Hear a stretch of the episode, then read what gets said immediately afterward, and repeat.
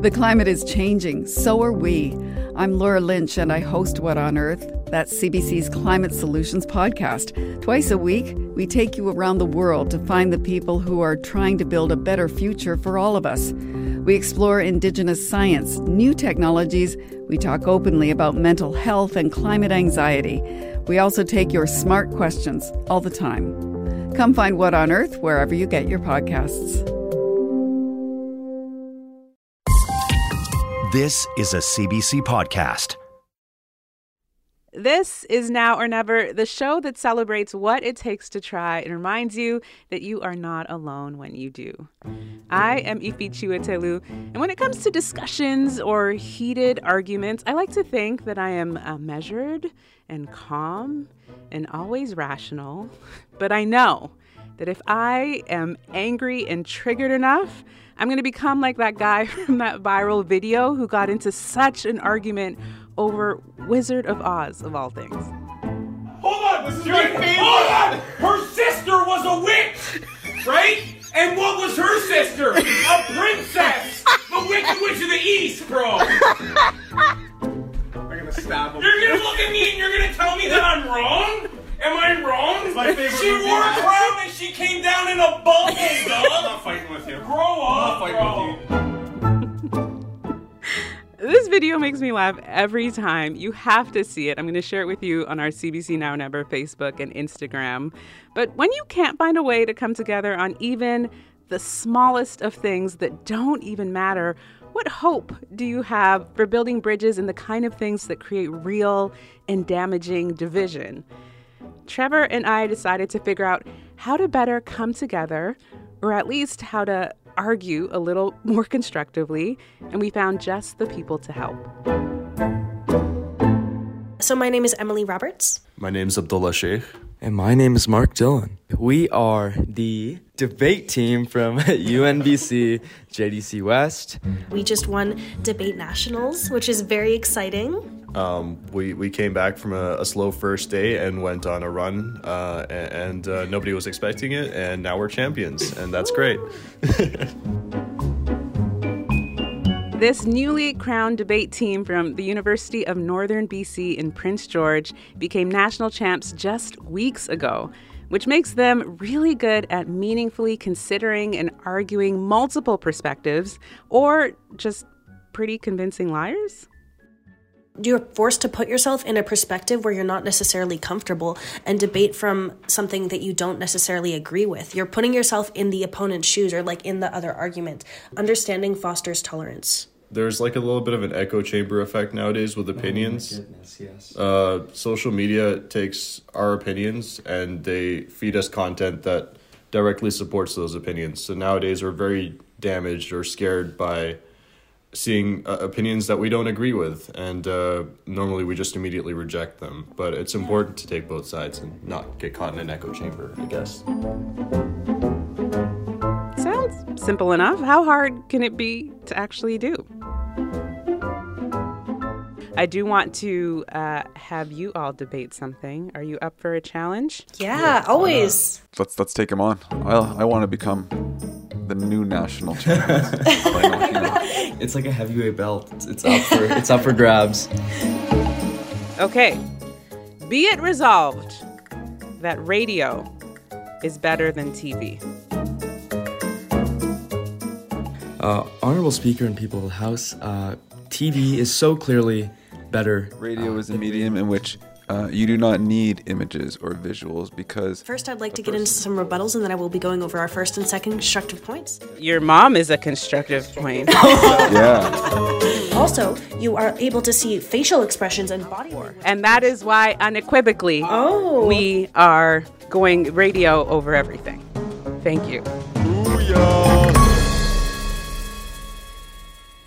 Uh, I think that the points that you bring up about radio and the sentimental value that it has and just the power that someone has in, the, in their voice and emotions. That was so true. So Yeah. this yeah, showcases. Honestly, I absolutely agreed. Like as you were speaking, I was like, mm, these are some amazing and true points. Right. I love how you debated your point and then you debated our point better than we debated Yeah, our point. 100%. Um, which just shows that really ultimately uh, you all win, Mm-hmm. which you should, because you are national champions and uh, well deserved. Thank I think you. I think everyone wins. I think when you have dialogue about important topics, which we, you know, really feel strongly about as human beings, we all collectively win. The future is very bright if that is what all young people in society believe, but we are not there yet. There are so many studies and surveys that claim that Canadians are becoming increasingly polarized. And what does that mean for our ability to have nuanced conversation or hold compassion for each other? Today on Now or Never, we are looking at the distance between differing opinions, generations, cultures, and diving right into the middle. We're going to join a teenage climate activist at her regular spot outside Qualicum Beach Town Hall, where she braces herself for all kinds of interactions. And he came up to us and he said, You have been told how to think. I actually think climate crisis didn't exist. I was just thinking about how I was going to get through to him. Like, I was just ready to try something completely different. And we're headed to the Philippines with a guy struggling to figure out how to grieve when you're pulled between two cultures. In my belief, personally, you don't need to burden anybody else with your own grief. Even though there's a well intention, sometimes people don't like that. Yeah, makes sense. At the same time, you know, it's almost like I feel guilty for having a good time. And filling in some gaps is gonna get personal for me when I talk with my cousin, a full time content creator who has an online persona that doesn't quite match with family expectations. yes, sometimes mom has, you know, come to me and she, she's been like, I saw a video of you today, you know, with your underwear, you know, you are, you are, you are in your underwear. And I'm like, okay, mom, you know, I'm sorry. It's probably to happen again. This is Now or Never Bridging the Gap.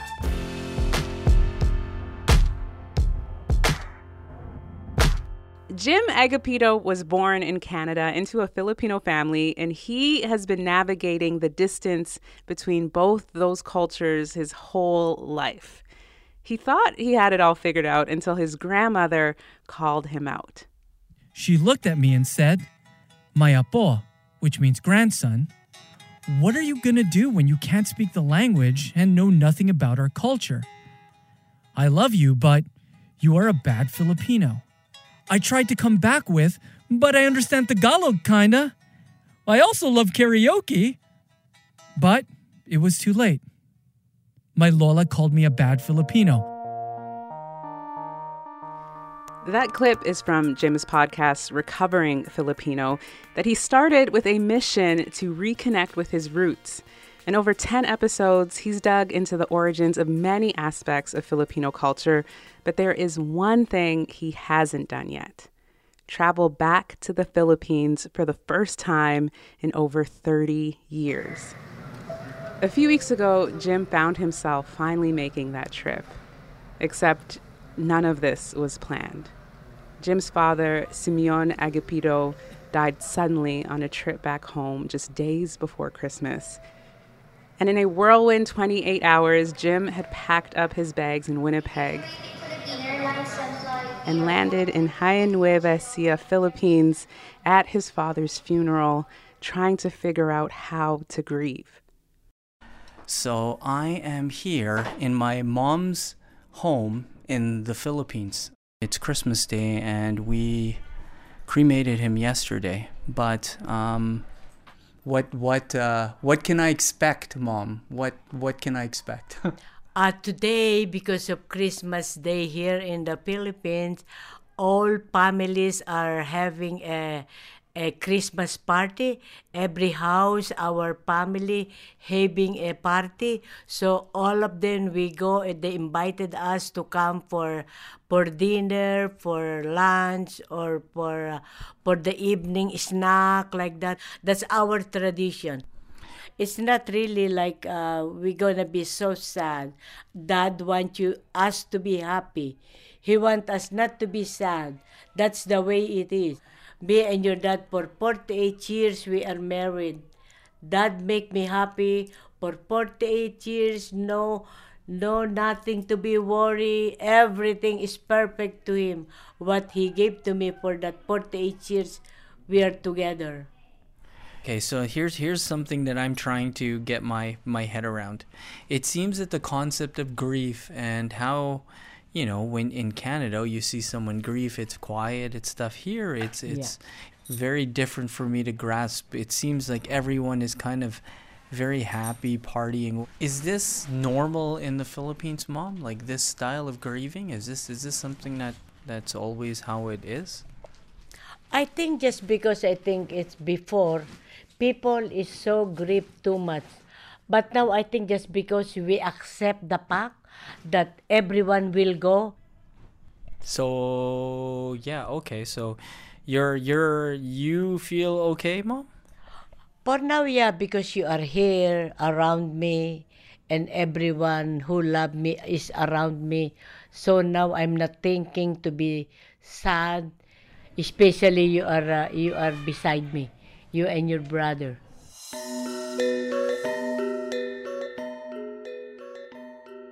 I'm supposed to have a good time because everyone's celebrating, and I'm confused because my dad just died, and I don't know how to feel normal and deal with that. When someone dies in the Philippines, they have basically a party for three days. Like they're they're partying, or for however long the lamay, which is the wake period, is. Everyone around me is celebrating. There's fireworks going on in the background. My cousin was telling me we would have even had a band for your dad, and a band, and there would have been karaoke, and there would have been all sorts of things. I mean, was I prepared for that? No. And the fact that it was Christmas, where it was all in your face, everywhere you turned, made it extremely difficult to deal with. My mom says she's feeling okay, but I'm feeling terrible. Having my brother there gave me some comfort. I think we, we needed each other. What do you think, Mark, of this entire situation? I think it's pretty it's pretty weird for me. Yeah, it's it's a bit surreal. It was uh, just a big surprise because he's the strongest, healthiest guy that everybody knows. So it was it was a hard hard bullet to take for me. I just don't know how to how do you have a good time when Well, you have a good time because you're with family. It's just that's that's the coping mechanism. You just have to uh, suffer in silence. You don't need to show it to the family. I shouldn't say suffer. That's the wrong kind of word. But you just do that. In my belief, personally, you don't need to burden anybody else with your own grief. Sometimes people don't like that. Yeah, makes sense. At the same time, you know, it's almost like I feel guilty for having a good time. Yeah, yeah, like uh, as long as uh, you know, we just think of dad in our hearts, his spirit is always going to be with us cuz he likes to have a good time too. So we're we're doing his uh, memory injustice if we don't enjoy as well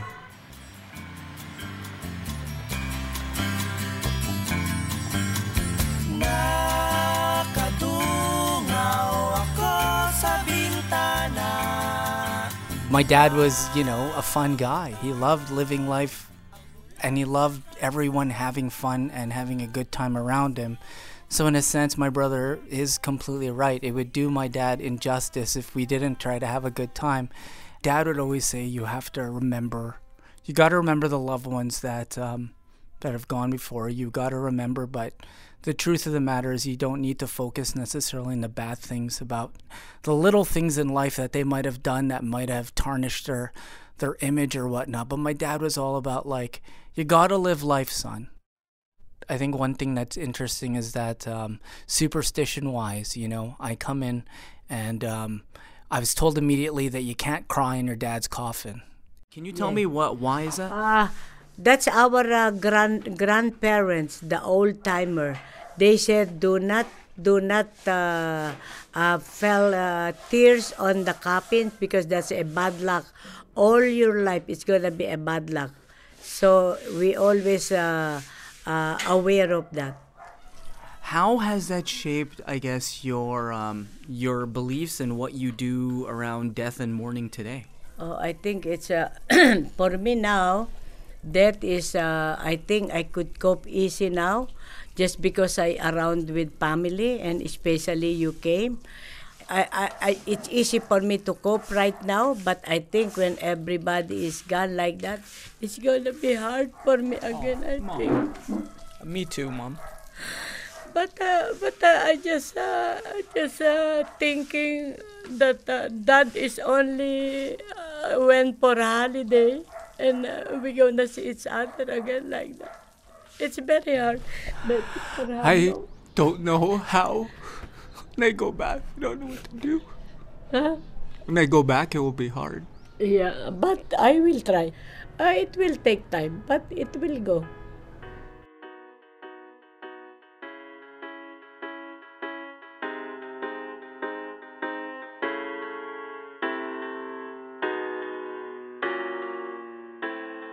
Jim, you brought us all into such a like vulnerable moment with your mom and your family and uh, you're back now. You're back in Winnipeg. How how are you doing? That question always feels not enough somehow, but how how are you? You know, okay, so leaving the Philippines, I'll, I'll, I'll go back to like, I'm, I'm at the airport in Manila. I'm leaving and I'm just all full of this high because I had such a great experience with my family and it did help to cure the grief, you know, the initial feelings of being sad and whatnot, and really hammering how important family is. Um, and that's great, you know, that, that really helped. The fact that my dad's dream was for his two sons to come to the Philippines and to experience this, um, came true. You know, I did that. I have this understanding. I'm, I'm happy about that. It's a lot. But when I'm going back to reality, that I remember I'm in the airport lounge and I'm just bawling and I'm hoping no one sees me because I'm like, they're going to think like, what is going on with this guy? And there's like, I'm crying there, and I'm not crying there. I'm just crying because there's all these things that I'm releasing because I've been alone. I've been alone for the first time in like almost a month. It's been hard being alone, you know. Like I live, I live alone, and um, I have my brother, but I'm now in this state of trying to uh, figure out how I navigate that alone, and it's what's going to happen from now on for a while. I have family to lean on, but there's a part now where I'm like maybe I need to just kind of take take time to myself and figure out how I kind of go forward a little bit. And I prefer I prefer that style of grieving where you have your family to lean on, where they're not trying to let you be sad, where they're trying to make sure that you're happy because they know that your dad would have wanted that, you know? It's so interesting to hear you say that because you sounded like you were fighting that to be more cheerful and, and partying and connecting with family. But but that's resonating differently now. yeah, I tried to resist it. And eventually, I did give in, and I think giving into it really helped me heal. And it helped me heal in the sense where you don't have to feel guilty about having a good time and being sad, even though I'm still very conflicted with that. I don't want to be bummed out around my nieces and nephews there, right? I don't want to, like, I want to be a good uncle. And, and these are all the little things that I'm doing, I did there. And I think that it's at least giving me some sort of blueprint in how to move forward and to do that here alone. What do you think your dad would have said about you finally making that trip back home? He'd say, I told you so, you'd love it here. And I do. I really do love it there. And I, I love the people and um, obviously I love the weather. But I mean, the one thing that dad would really be proud of is that you actually came here, you took the time to learn about your family and your roots and why we always come here. And for him, I think I succeeded in that dream. And it means that every year now, I have dad to visit there, and my mom will be there. And um, these are things that I can look forward to yearly. I can do all the time now, and it doesn't feel weird.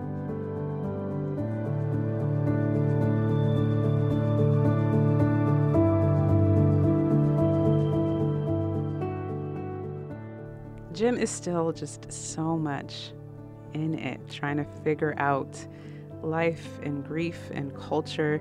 He wrote about where this is at, what sense he's making of this experience in a personal essay for us. You can read it on our website, cbc.ca slash now or never. Today on Now or Never, we are pushing past misunderstandings and trying to figure out how do you bridge the gap. A while ago, a friend sent me a funny TikTok video to check out, and when I opened it, I was shocked. But let's talk about my body's fat distribution. Literally, dude, no matter what, oh, I'm pushing out right now. I'm sucking in. No matter what, my stomach just looks like this. I got the double decker stomach. Not because of the content, but because the video was actually of my cousin, Nimay Ndolo, who, without me quite noticing, had built up a social media following of over 3 million people with her funny and vulnerable content. She was sharing a side of her that I really don't know. So I am determined to fill in some blanks. So stick around because she and I are going to get into it. That's coming up on Now or Never.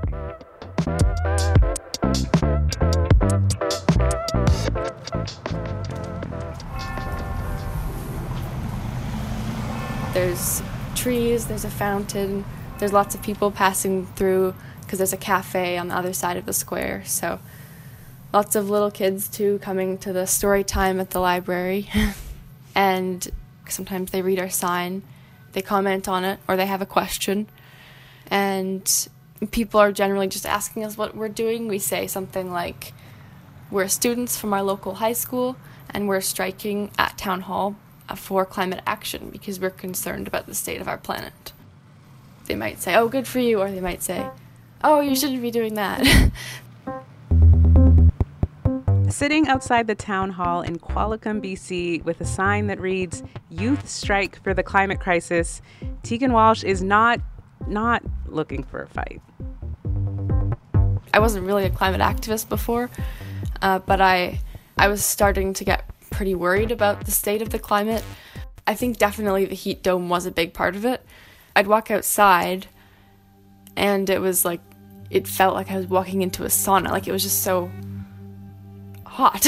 like it was just confusing because that's not what it's supposed to be like outside in the summer. It's supposed to be like fun to go to the beach and swim, but it's not when you go to the beach and swim, you shouldn't be smelling the hundreds of dead marine animals like the mussels and everything that cook on the sand. Like, it's just crazy. It was something in my life. It wasn't just in the news. It was like, this is happening where I live. Teegan is 16 and in grade 11, and for more than two years, she has been skipping class twice a month to come down here and join the global youth climate strike called Fridays for Future. But here in her hometown, not everyone Teegan talks with shares her alarm and some get quite hostile. One of the first conversations we had with an, an angry stranger, and he came up to us, me and my, my friend, and he said, You have been told how to think. I actually think. And then he went on to to explain why we were very misinformed and why climate crisis didn't exist and how it was harmful to say that it did exist. I guess partly I wondered why does he care so much what we think? Because we're just a couple kids sitting here, but he seemed to feel very almost threatened by the fact that we were asking for climate action. He really wanted to change our minds. So he would bring us stacks of reading material and he would expect a response. So we would go through it point by point and try to try to filter through this information and make some sense of it in order to be able to talk to him about it. But what we found was that that seemed to fuel his anger when we would come back with points about everything that he'd said and explain why the science says a bit differently. You want to stand up for the science, you want to correct him. But yeah, obviously that didn't work. So we started to slowly shift. I was just thinking about how I was going to get through to him. How was I going to like I was just ready to try something completely different, completely out of the ordinary. So I just baked him some muffins. And he didn't want them, but I think it might have been part of a turning point because it kind of shifted from we're just to like look i'm to make a statement and you're going to contradict that statement to actually like two real people having a conversation and he came up to me and said how's my favorite climate alarmist today? He actually asked me how i'm doing today. So i'd say oh i'm good. Thank you for asking. Like how are you? He might not completely change his mind but i'm hoping that he can start to shift his beliefs to be a little bit more open and just less less angry because that gives a space for for dialogue.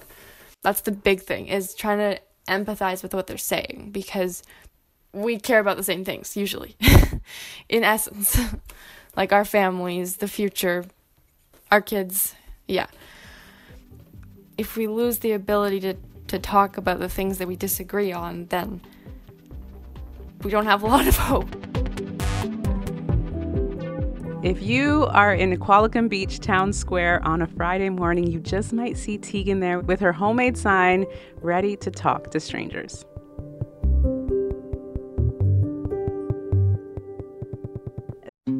Hello, I'm Jess Milton. For 15 years, I produced The Vinyl Cafe with the late, great Stuart McLean.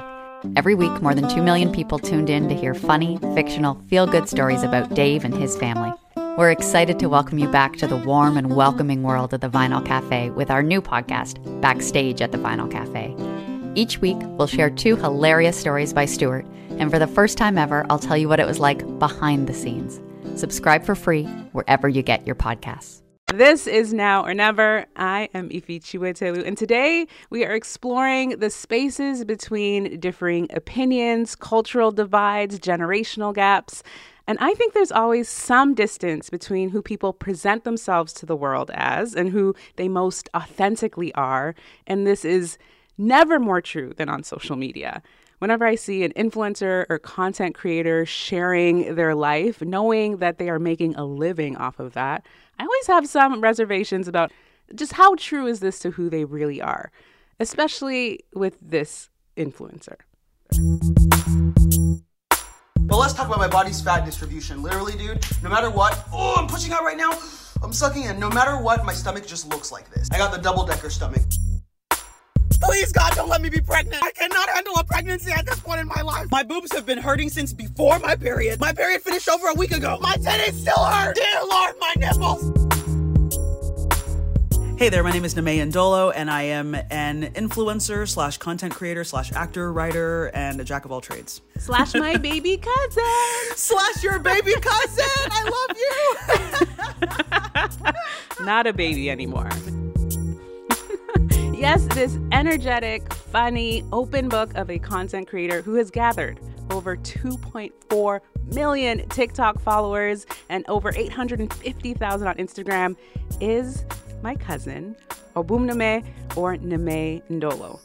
We see each other every few years at family functions, and our interactions in between that are mostly in group chats or text messages. And I thought I had a sense of who she is, but when I see how she shares online, I clearly have some gaps to fill. This job is so strange that it's like, because like it's not just a job where like I'm selling a product or fixing a product for people. I am the product. I I don't like saying that. I'm the attraction now. It's it's like it's it's it's it's a weird place to be in. The thing that doesn't surprise me about where you're at is that I've always seen you sort of pursue and lean into creativity. The thing that does surprise me is how vulnerably you are doing that. Today I was like, let me check this babe's TikTok. And I was like, she got her period yesterday. Like, I know that. yeah. And that is part of the brand that you put out there, which is funny because the babe I know can be very deeply uh, quiet or even like patient in terms of sharing or um, that kind of thing. So to see it in this way is like, whoa. the the first reason why I even started getting online was because number one, I needed a creative outlet. Number two, catharsis. Um, I needed to scream into the void. But funnily enough, they listened back. Was that scary? No, no. It, it was it was it was hundred percent positive reinforcement. My mom has always called me uh, called me an attention seeker from very very young. Um, I'm I I'm the middle child, and of course, like you know, you have Cherika who you know has his own Has high things. needs. Yes, and then you have Ugochi who like a lot of my teachers. Ugochi and I had like a lot of the same teachers. One day, Mr. Cunningham, he was like, I have a weird question for you. How does it feel uh, being the sister of Ugochi? Because like you know, she's like she's like academically like just like so good, and she's into sports, and then like you know, how do you Oh, cope with God. that? Yeah, how do you cope with that? Like my whole childhood, I was overlooked. There have been multiple times in my life that have caused me to build up this like insane ball of fire in my chest. I've always been driven by spite, and it sounds weird, but it feels really good. So, having an outlet for that spite and being able to get it off my chest so that I could just breathe um, felt fantastic and that's kind hmm. of what shouting into online was to me. So i was like oh this is this is positive. It's almost like i have a therapist that you know kind of like speaks back. They listen and they give me advice on this thing. Cool. It's cathartic for me. You know what I really find interesting about that is because I know our family. And I know like some of the cultural influences and pressures and expectations. So I hear you about that need to like yell out into the void, to share vulnerably, to but I also know that there's very much a part that has been impressed upon you to not do that from many directions. Um, like I can even just hear your dad's voice being like, "You're going to go online and say what?" actually tell me um i mean one thing that i know about my parents is that when they see results when they see metrics then they shut up. Mom has seen the amount of work that goes into this job and you know she's seen benefits that she's gotten from the job so now she's like you know like oh yeah do what you want. But again she was also the person who forced me to study kinesiology for an entire school year. She you know called me delusional called me the queen of la la land. My dad you know he was always like you need to go get a real job this this that. But what i i do really have to give them their flowers you know in in kind of like accepting what I talk about. Yes, sometimes mom has, you know, come to me and she she's been like, I saw a video of you today, you know, with your underwear, you know. You are you are you are in your underwear. And I'm like, "Okay, mom, you know, I'm sorry. It's probably going to happen again." And she's like, "Okay, well, is it what is it fine if I just don't watch those ones?" And I was like, "Yeah, mom, it's completely fine." Um dad he's never had many issues. He has an issue with some of my political videos because he's like he's like you putting your views out there. You know, isn't that is is, isn't that dangerous? Which you know, yeah, it, some sometimes you know, yes, it hasn't been dangerous so far. So the parents have been actually somewhat receptive. Everyone's been receptive. There's also the fact that we're Nigerian, and when Nigerians see money, they shut up. so so like like that has also you know kind of played into it, I guess. I am like blown by this because I assumed a much more like conservative response as I mean you've met my mom. Yeah. And trust and believe. Yes, I, I know how some of the parents are. However, as for my two, mom and dad, they've Mhm. been they've been positively receptive. I'm really glad for that for you. The only place, the the only times whenever like I put things on the internet that I am scared of, like a few nights ago, I put something on my Finsta and I got scared and went back and deleted it. So like sometimes I'll be a little too vulnerable, but I never ever get close to being that vulnerable on my public pages ever ever ever. One way that I've always bonded with people is like, you know, by talking with them about the stuff that we're not supposed to talk about.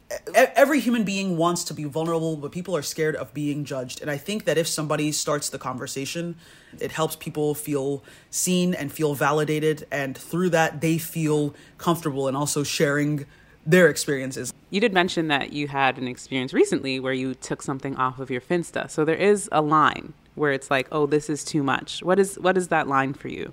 Oh God, there is a line. There is a big line. There is a lot that I don't tell them. Things that I would have to over explain and over explain for people to be able to get my point of view. or things that could easily be used against me. I'm trying to think of like of like a light example. Can I tell you one line that I thought was interesting? Mm-hmm. You were sharing going through a breakup, and there was something really uncomfortable for me seeing other people external to you like weighing in on how you were moving through it because you would be like i'm going through a breakup. And the next day you're like met up with my ex had sex. And i was just like oh oh boom no. Like we don't have to put all of this out here. Because people were really like feeling like they could weigh in on how you were moving through and what that relationship meant or looked like. And here i was i was like i've never even met dude. I've never talked to him. But it was sort of like this feels too much. Yeah, no, that's before I ever go talking about my relationship online, I check with him and I make sure that he's completely fine. The things that are private to me are like things about my goals, about some things in my past. It's comforting me knowing that I have things that I keep to myself and that I consider solely my business and my business or the business of whoever I decide to tell alone. I am okay with being vulnerable enough that I can just say whatever I deem okay on the internet. Like like anything you see on my page, I deem 100% okay to put online. But I guess um the amount of things that I'm willing to tell the world are just like a lot more than normal people, I guess. I've definitely felt that because I think with content creation, vulnerability is also a kind of currency. So there's a part of me sometimes that's curious like is this true? Is this coming from a real place or is this coming from like this is now what I need to do? This is the exchange that I've agreed with with my followers where I share as much as I can and and that's what we do here. Oh yeah, yeah, yeah. No, I do this because I want to do it and the second that I don't want to do it, I'm not. And what that looks like now is like, you know, things that I just don't want to tell them, I don't. Um, and then, of course, you know, the second that I no longer want to make videos, I could easily pull back. But the issue is that I love this. I really, really do love this. So, I mean, yeah. Yeah. I'm just thinking about how both of us, in our own ways, are sort of getting to live out loud in a way that perhaps generations before us weren't as able to. Um, and to take space in, in different ways and scream out into the void or ask very careful questions into the void, as is my case. Um, and it's um, it's a beautiful thing. In this moment, I'm just I'm feeling really incredibly proud of you. Thank you, babe. Oh my God, doing you're what cry. you're doing. Yeah, keep doing what you're doing as long as it feels good, and don't let nobody push you to do more or share more than you should because that's not it. I love you, babe. I love you, babe. Oh my god, you're really gonna make me cry. Do you remember when we went to the Edmonton Mall? Remember that? yes. I remember packing rice, and I was like, "But I want to eat at the food court." but I want to eat McDonald's. Like, yeah, yeah. Oh my god, sorry. I was literally, I was just remembering that, and then like we were on the way back to your house, and then like we were in the, we were in the back of the van, and I was like, I want to sit next to Ify. I think I was like, I was like six at the time, and then like, like I fell asleep on your shoulder, and like, like yeah, it just, it just reminded me of that just right now. Uh, but yeah, no, we've, we've really come far, babe. We've come yeah. so far. yeah. It's cool. It's really yeah. cool.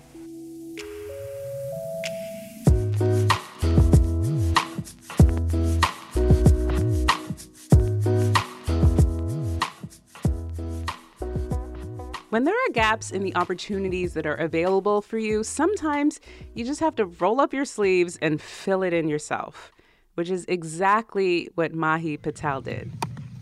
Cricket is one of the most popular sports in the world but in rural Manitoba, not so much. And yet, two years ago on a field in Brandon, Manitoba, 11 girls from Crocus Plains Secondary School were wearing matching jerseys and safety helmets and holding bats in hand, getting ready to play. I'm Olivia. I'm a batter and I play in fifth position. My name is Radha Patel and I'm a bowler.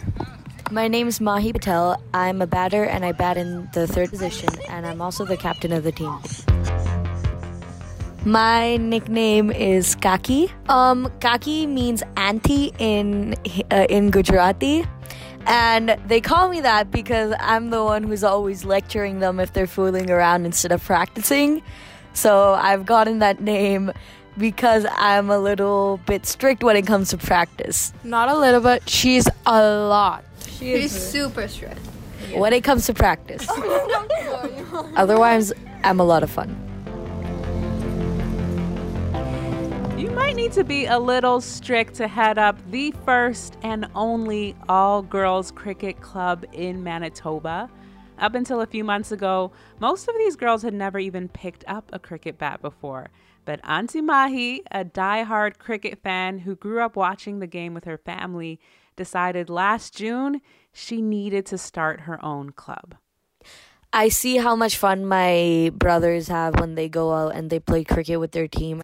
So I wanted to experience that for myself. And so in grade nine, I joined the cricket team, like our school cricket team, and I was the only girl there with 40 other guys, right?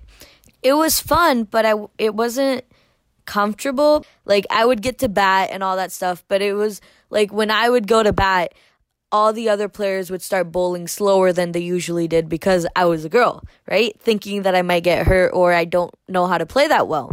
Nobody was trying to get me out. So I talked to my the teacher who runs a cricket program at school and I asked him if I could get 11 girls, would we have an all girls cricket team? And he said, "Of course, yeah." It was challenging trying to find 11 girls to play because cricket is seem seems like a gentleman's sport. It's always been guys playing it. Like even in like international uh, tournaments, women's cricket just got introduced like 2 or 3 years ago and it's just a really new concept that no one here knew if it was possible for us to do that. I could find eight girls super easily because all of those were my friends, right? But then the other three girls, we had no idea who wanted to play. Like I would ask any girl, like I would be walking up the stairs and if I see a girl, I would be like, "Hey, we're we're planning to start a girls cricket team. Do you want to join?" Practice started on Tuesday and we found our last girl on Monday after school at like 6 p.m. So until then, nobody knew for sure if we had an all girls team or not and we ended up getting our own team. The reason I joined the team, I think just Mahee and the way she just talks about it, the way she just talks about the cricket team and how she's so interested in this, just naturally writes her inspiration too. Once Mahee convinced these girls to join a team for a sport they'd never played before, she had another challenge to overcome at the first practice, we go onto the field and all the girls see all the guys practicing, and they did not want to practice with them because except for me no one else. Like out of 11 10 of the girls had never even picked up a season ball whereas all the guys had been playing for years right? We just felt like we wanted our own community our own girls team our own jokes and we just thought the boys jokes the boys were just not our type they did not want anything to do with the guys. So I got really nervous. I'm like, if the girls are really scared to play with the guys in practice, what's going to happen in the tournament? But as soon as practice started, they all they all were so good. Like I kid you not, I was shocked at how good they were cuz it was their first time playing. And they were they were knocking wickets, they were hitting. It was it was just actually crazy at how well they played. Mahee and the team competed in their first tournament against an all boys team. And even though they have yet to win a game, they count themselves lucky because they found each other. Half the girls on the team right now, I had never even seen at school before. Because their school is, is quite big, right? So I feel that without this cricket team, I wouldn't have gotten to know some of the best people um, of my life right now. That's so cute. As we're going to the field, we will all dance. We have some encouraging speeches by me, and they would all make fun of me for that. Cheering going on, we might have some yelling. Like, we are loud people. We love to yell when we're with each other. And it's pretty fun. Um, I think it's just like such a proud feeling because we know that we're like doing something that our parents really wish for us to do as well. And probably they probably joined cricket and played them as well. So it's just like generations, basically. we hope that more girls join us and we actually end up having more than one team in Manitoba. We're hoping to actually have a all women's tournament as well cuz no matter like no matter how many matches we play against the boys, it's never going to be as much fun as playing against girls. We have all lost like we have actually gave it our blood and sweat. Every single one here every single one of our teammates has gotten hurt somewhere or another. Someone's pulled their back while bowling. Someone's hurt their knee. Someone's gotten a ball straight to the face. Someone's gotten, yeah, and a season ball in cricket is made out of wood.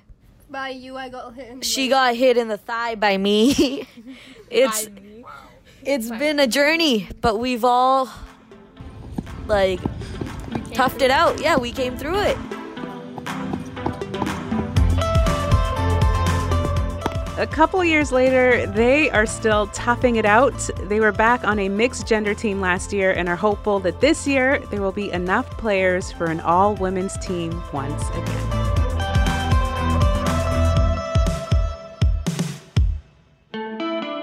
The other day, my eight year old niece told me that my face was looking sus. And I wasn't sure if that was a compliment or an insult.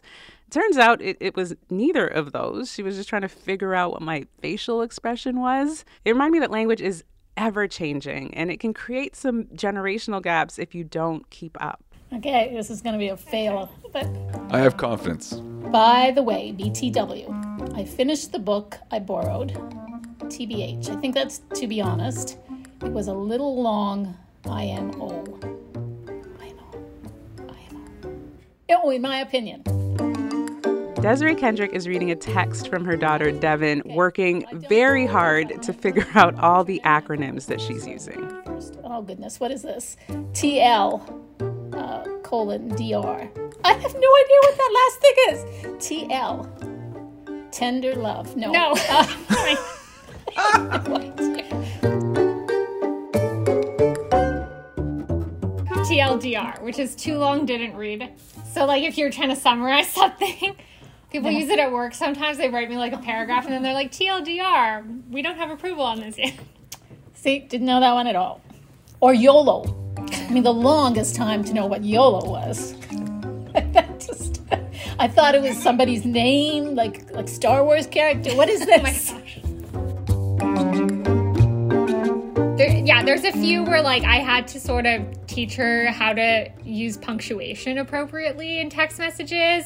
Um, because I got a text one day that said, "What's up?" question mark question mark question mark, and I was like, "What? What's going on? Like, what do you mean?" Thinking something was wrong. I was so confused, and she's like, "Oh, what's up?" is a '90s way of saying hello. What's up? What's that? And I'm like, no, I'm familiar with the term what's up. I didn't understand the multiple question marks that was conveying a sense of urgency or alarm. And she's like, no, no, I just was casually checking in. I'm like, okay, so um, just one question mark will do next time. Why? I, I have no um, problem admitting technology still is not my. Um, I'm not that savvy at it, to be honest, right? It, it moves so quickly. So um, I will ask her. The other day, something came up on Instagram and wanting to know if I would like to join something. I think threads. Threads. You were asking me about threads. I didn't know what this was. I was. Do I need to join this? No, she says. No, you don't have to. I'm like, okay, good. I, I appreciate that Devonne doesn't laugh at me, she laughs with me, right? So uh, I'm not afraid to come to her and trust her opinion on something, even if I look ridiculous. Over the years, Desiree and Devonne have found ways to bridge the generational gap that can exist in a lot of parent child relationships. So, if this is something that you are struggling with right now in your family, you might want to listen to what these two have to say. IMO. That's in my opinion. If I saw you two walking down the street, I didn't know you guys. I'd look at you guys and go, "That's a mother and daughter right there." I know it from across. I know it from across the street. I feel like I'm a mini you Yes. sometimes. Like I, I think we we have similar interests. We also have similar personalities. As I'm an adult, like things that I thought were maybe annoying when you did them when I lived with you. Now I do those things because I'm like, oh, yeah, that's actually like a logical thing to do. I mean, we don't see each other once a week necessarily, but we always are communicating. So it would be rare that a few days go by and I haven't even done some text or or picked up the phone and, and just chatted. As a parent, you see your child go through different stages in life. And so, you know, she's now married and, you know, maybe one day we'll start a family and bought a house and all these different things that you go through in, in your life. And so not just being on the peripheral and watching it, but being there if she has questions or just has excitement to share. Uh, yeah, I, I want to be part of that for sure.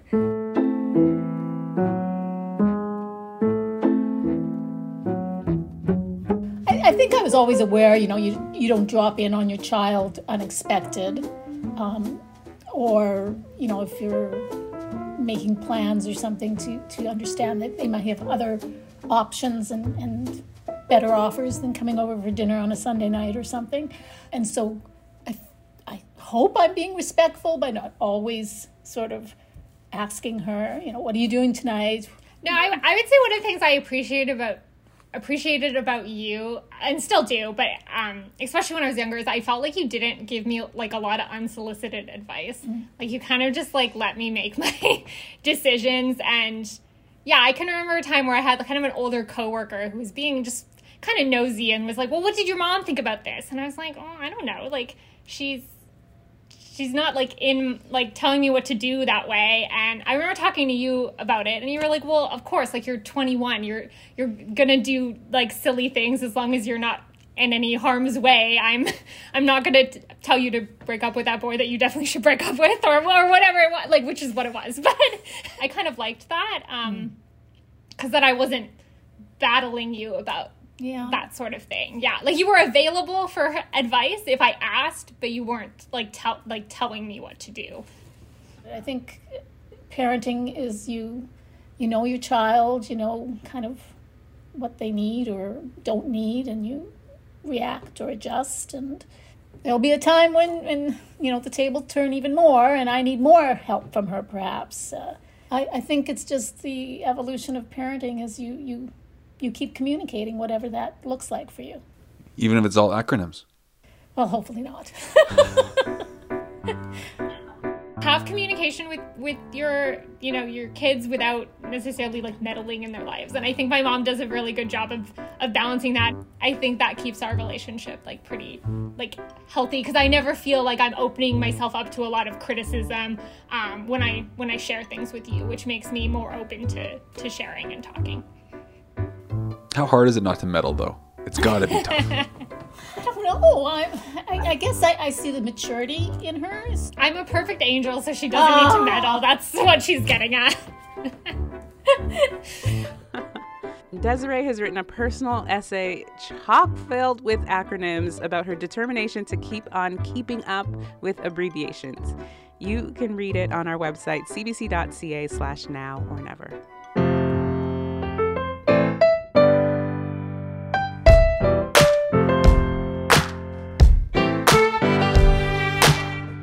If there have been some gaps in your listening of Now or Never, you can fill them in anytime you want, wherever you listen to podcasts. Just look up Now or Never. And while you're there, leave us a review. We'd love to hear what you think. Shout out, as always, to the Now or Never team Sarah Tate, Tanara McLean, Bridget Forbes, Betsy Trumpener, Gloria Omoteo, and Trevor Dineen. I'm Ify Chiwetelu. We'll see you next time.